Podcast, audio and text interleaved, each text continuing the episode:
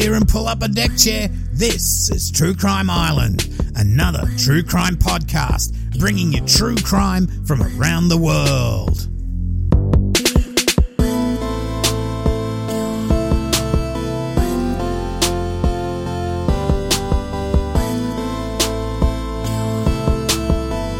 Hi, Islanders. I hope you're having a happy holiday season, getting into a new year very soon. Well, this week we've got another strange case. It's got twists, it's got turns, and we'll be going to Toledo, Ohio. It's 1996, and Gertrude Thompson and her companion Edward Kowalczyk will be found bashed to death. References tonight are the Dayton Daily News, the News Herald, there's court records, and my favourite, Forensic Files.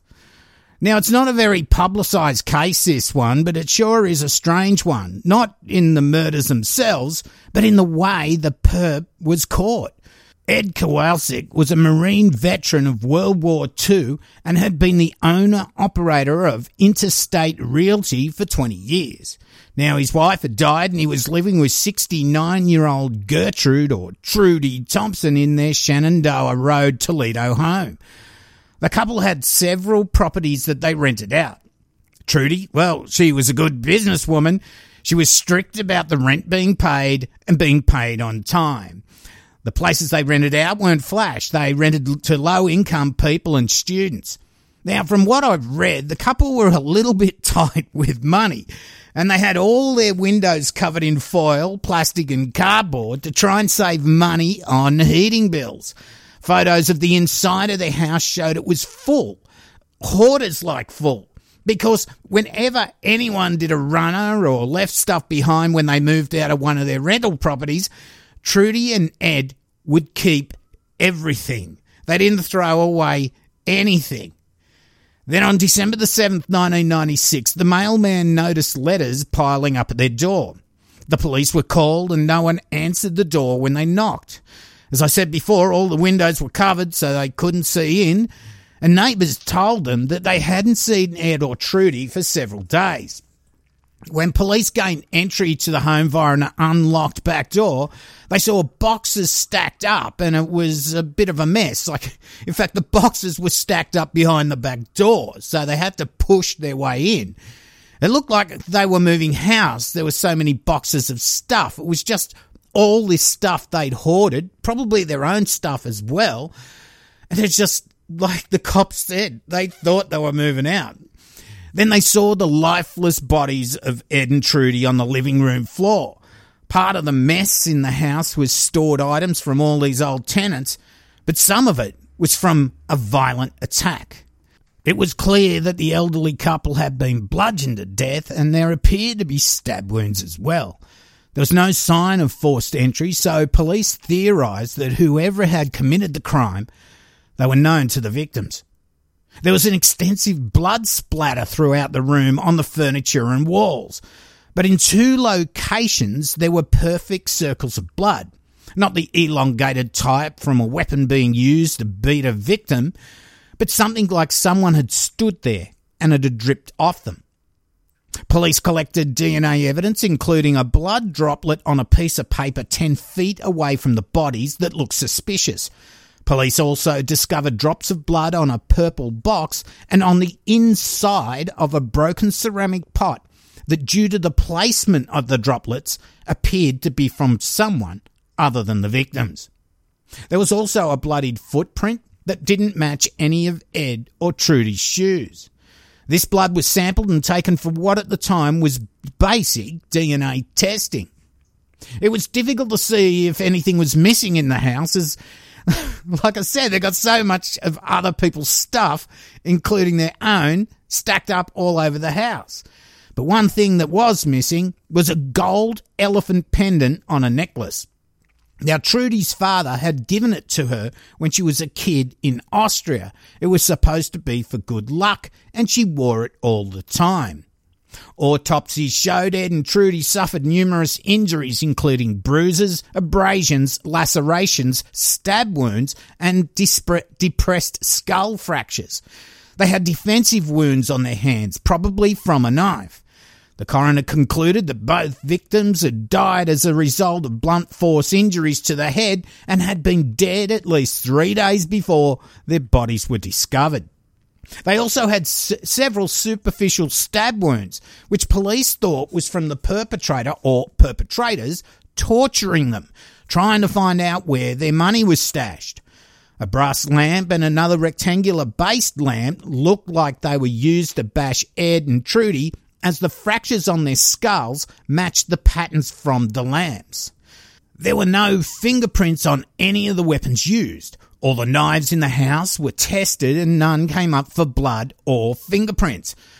A phone message machine, uh, well, that was found to have several calls from tenants, mostly complaints, but there were multiple calls from one tenant, and his name was Ethan Walls. In a hoarder's house, it's extremely difficult to search for anything, let alone crucial forensic evidence at a crime scene. Police found money stashed everywhere, in books and all sorts of nooks and crannies. And it reminds me of the corner store where I used to live in Whitehall Street Newtown. The old guy had run the corner shop for eons, and he had little boxes everywhere that he would get change from if you gave him a large denomination note. And I suppose if he gets rolled, not all of his money will be gone from the cash register, just only some of it. This was probably the same for Ed and Trudy. Don't have a safe, which is obvious, just stash cash everywhere. Anyway, back to Ethan Wells. Ethan was one of Ed and Trudy's tenants.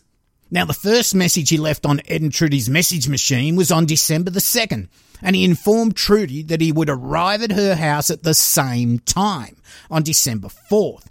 In the second message, which was recorded on December the 3rd, he said he was at, at work and would call her about the time he got off. Now, Ethan was driven to drop off the rent by a John Johnson. Ethan had put the rent check for December plus $5 that Trudy had lent him earlier in the month in an envelope, but he saw the mailbox on the front door was quite full. But he left the envelope and went back to his place with John Johnson, and John stayed until about midnight. On December the 5th, Ethan then decided to go back and see if his rent money was still in the mailbox. It was, and there was still plenty of mail in there, so he took it back and he spent the money. He said that Trudy would always call him to say she got the rent, but she hadn't called. And he thought maybe she was out of town and he could get his money back and pay her on the following Monday, the 9th. And this is the story he told police when they interviewed him. They took a DNA sample from Ethan and checked all of his footwear, which for a person like Ethan who was living check to check each week, the shoes he had on were probably the only shoes he had. Ethan also had an alibi from a couple who he was with around the time of the murders. Now, police put a photo of Ed and Trudy in the newspaper along with a close up of Trudy's elephant pendant. Now, there was no response at all from the public, and investigations of local jewelers and pawn shops failed to find anyone who'd handled the pendant. Then police got a lead that would break open the case. Joanne Harvey had told detectives that she'd seen Ethan Walls around the time of the murders. She said that in early December, she was at Robert Tate's place, a drug dealer, when Ethan arrived. She said that his shirt had blood on the sleeve, he was sweaty and dirty, and he was carrying a velvet cloth that had, at the least, a wristwatch wrapped in it. Ethan told Tate that he'd needed some dope, and after they got high, he allegedly admitted that he killed the couple around the corner. Ethan denied being at a drug dealer's party, having blood on his shirt, and he asked police who and why was someone trying to frame him for this murder. Police found that the bloodied footprints didn't match any of Ethan's shoes, and they also got results from the DNA samples from that blood found at the scene, and that wasn't a match for Ethan either.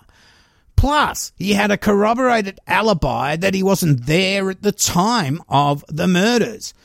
So what did they do? Well, five months after the murders on April the 19th, 1997, they charged Ethan with two counts of murder. Yep, they did. In a death penalty state. Later, the Lucas County grand jury returned an indictment charging Ethan with one count of aggravated robbery and or aggravated burglary with specifications and one count of aggravated murder with specifications. As you would be, Ethan was a bit freaked out by this. He cooperated fully with police. The DNA didn't match, and neither did the footprints. As he was handcuffed, he said, Please don't stop looking for the killers, because while you're focusing on me, someone's getting away with it. The theory was that Ethan had argued over rent or repairs to his place. That's why he was there. He wasn't there going to rob them, and when he was complaining that things had just gone out of hand. Police believed that the blood and footprints were from Ethan's accomplice, and that two people had actually murdered Ed and Trudy as they hadn't been shot by a gun, rather they'd been tortured slowly over time, and that one person probably couldn't do that by themselves. But evidence found at the scene would tell maybe a little bit different story. You see, there was a shard of glass in Ed's shoe. It was from a broken light bulb from one of the broken lamps used in the attack. Ed's coat was also at the front door. Now it seemed like Ed had stepped on the broken glass when he arrived home and Trudy was already being attacked, if not dead already. So it could easily have been one attacker. Then, just before his trial, the prosecution's main witness, Joanne Harvey, retracted her statement about seeing Ethan, and she said that she lied about the whole thing and she refused to testify against him. Wow, the prosecution were really pissed off at this stage. They thought she had refused to testify because somehow Ethan had threatened her from his jail cell. Now, what I think I think she'd been under duress to name Ethan uh, instead of the actual perpetrator, and all of a sudden, that threat had vanished. Now, Ethan had all charges dismissed and was set free. And then the case went cold, no leads, nothing. But then, and this is why I chose this case, there was another major breakthrough in July of 1998. Annette Chiaverini, owner of Liberal Jewelers, a pawn shop, called police. Now, one day, her daughter was helping her clean up old magazines and newspapers that had built up over the years. Annette, like Ed and Trudy, seemed to never throw anything away. During a break, she reached into a stack of old newspapers that was going to be thrown out for something to read. In the paper that she picked out, just randomly picked it out of a pile, she saw an article about Ed and Trudy's murder. Now, this was the press release the police had given out with the close up of Trudy's gold elephant pendant. Now, this sent a shiver down her spine as she recognised it. Annette called her son asking where the pendant was because she remembered buying it and hadn't sold it, but didn't know where it was. Now, her son said it was in the safe, and it was. Because Annette kept everything newspapers, old magazines. She was a hoarder like Ed and Trudy.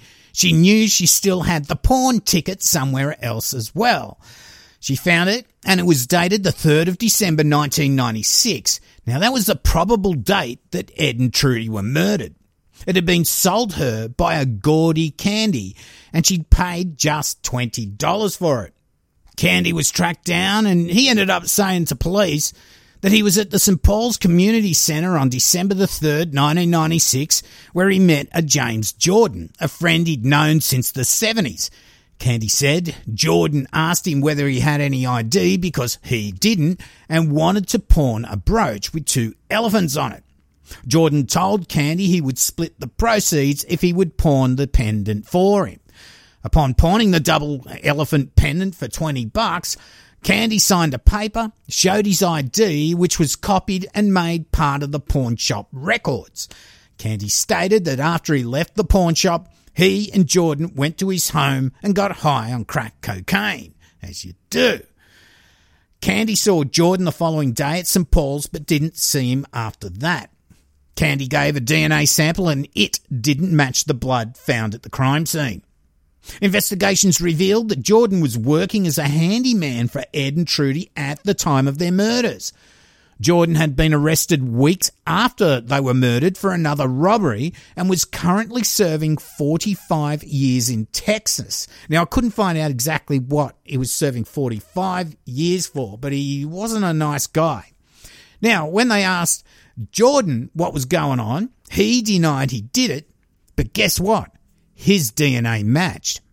On October the 2nd, 1998, the grand jury indicted Jordan on multiple murder charges. Now, at trial, Jordan testified under oath on his own behalf. He claimed that he'd worked for Trudy for four years and that his DNA is probably in all of Gertrude Thompson's property because he'd been there. Moving items, installing pipes and painting, he worked for them. Jordan asserted that he never did anything to the victims and claimed he was the perfect scapegoat because he was already in prison. He further claimed that Trudy was a friend and on cross examination asserted that Candy had lied about the specifics of pawning the elephant pendant. Jordan said he had the gold elephant pendant as payment for his services from Trudy. Now that didn't make much sense, as it had been an extremely sentimental item to her, as it had been given to her by her father when she was just a little girl in Austria. Was no way someone with all that cash stashed away in the house would use that as payment. He explained his blood was in the drawer, well, that droplet. That was because that's where Trudy left her band aids and he had cut himself when doing work one day. The thing is, how did his blood get on the inside of a ceramic vase that had been broken during the attack? The jury didn't believe his story and he would be convicted on two counts of aggravated murder and ultimately sentenced to death. However, he wouldn't get to execution. Jordan died on August 28, 2004 from natural causes. So I guess some sort of justice from scum that had been given employment by this lovely couple, but he thought he'd rather torture and murder them instead and he only got $20. Okay, it's a short but sweet episode to end of the year. But what about poor Ethan Walls getting stitched up by that Joanne Harvey? Well, she wasn't the only one apparently from court records where I'd read those records where Ethan tried to sue the county, but there was somebody else as well. Now, I reckon they were put up to it by James Jordan under duress and they retracted their statements once Jordan was in prison for his other crimes. See, they couldn't be hurt by him once he was put away for 45 years. But the cops really were pissed off that they couldn't pin it on Ethan, and I think still to today, they're pissed off that Ethan didn't go down for it as well. But then you've got to see Annette, the pawn shop owner. She's clearing out old newspapers and happens to randomly pick the newspaper that featured Ed and Trudy's murder with the photo of the elephant pendant. It was this that ultimately broke the case and put Jordan on death row. Now, this is again another case I found on Forensic Files, one of my many go to shows for cases. And it's good because I only have a few minutes to bring you some of these cases. I know I've probably only brought you a little bit of it this week as well, but I usually try to put in extra details from these forensic file cases that I bring you. Now, the, there wasn't much background to Ed and Trudy that I could find, so I couldn't, I usually try to give you a bit more history about them. Now, Ethan didn't succeed in suing anyone for being arrested on such dodgy evidence, but at least he didn't go down for the crime he didn't commit. Okay, that's it for the end of the year, Islanders. I'd like to thank my Patreons, past and present, for keeping the lights on. There's Danielle Smith, Joe Fulton, Rachel Garnsey, James Ramsey upped his pledge. And a special thanks to all the other Patreons, past and present. Thank you very much. If you'd like to throw a dollar my way, please check out patreon.com forward slash true crime island. Or if you just want to shout me a beer, you can donate to paypal.me forward slash true crime island. A free beer is always nice after, after dumpster diving into these cases, just like Susan Adams, Xander Grace, Patrick Saunders, Susan Adams, and Matthew Bradford did this week. Merry Christmas, Happy New Year, and Boom But can I just ask you to take the time to share the podcast with your friends or even in the groups on Facebook or whatever? The Island is one of the few truly independent true crime podcasts out there and commercial free. Now, because of the straight up nature how I bring the show to you, this doesn't always go well with all the algorithms in there to push you up the charts. So I do rely on your help in getting the word out there. Best of all, it's free of charge to help the island out. I'm also listed on Audible. I've just been mentioning this lately, so please rate and review me there if you're on that service. There are quite a few podcasts on Audible now, so you might find it a better alternative to listening in, especially if you have an Alexa thing. I've got one as well. Go to my website, truecrimeisland.com, where you can stream each episode if you don't want to use any of their services. If you don't have a pod player, I also have links to merch, social media there as well. Also, you can email me if you want to get in touch. That's cambo at truecrimeisland.com. I wish everyone a happy holiday season from Kate and I at the island, and hopefully I can get back to Thailand in February. Well, that's about it. I've been your host, Cambo. You've been listening to True Crime Island. And as always say, always say, don't forget to delete your browser history. Good night. Boom,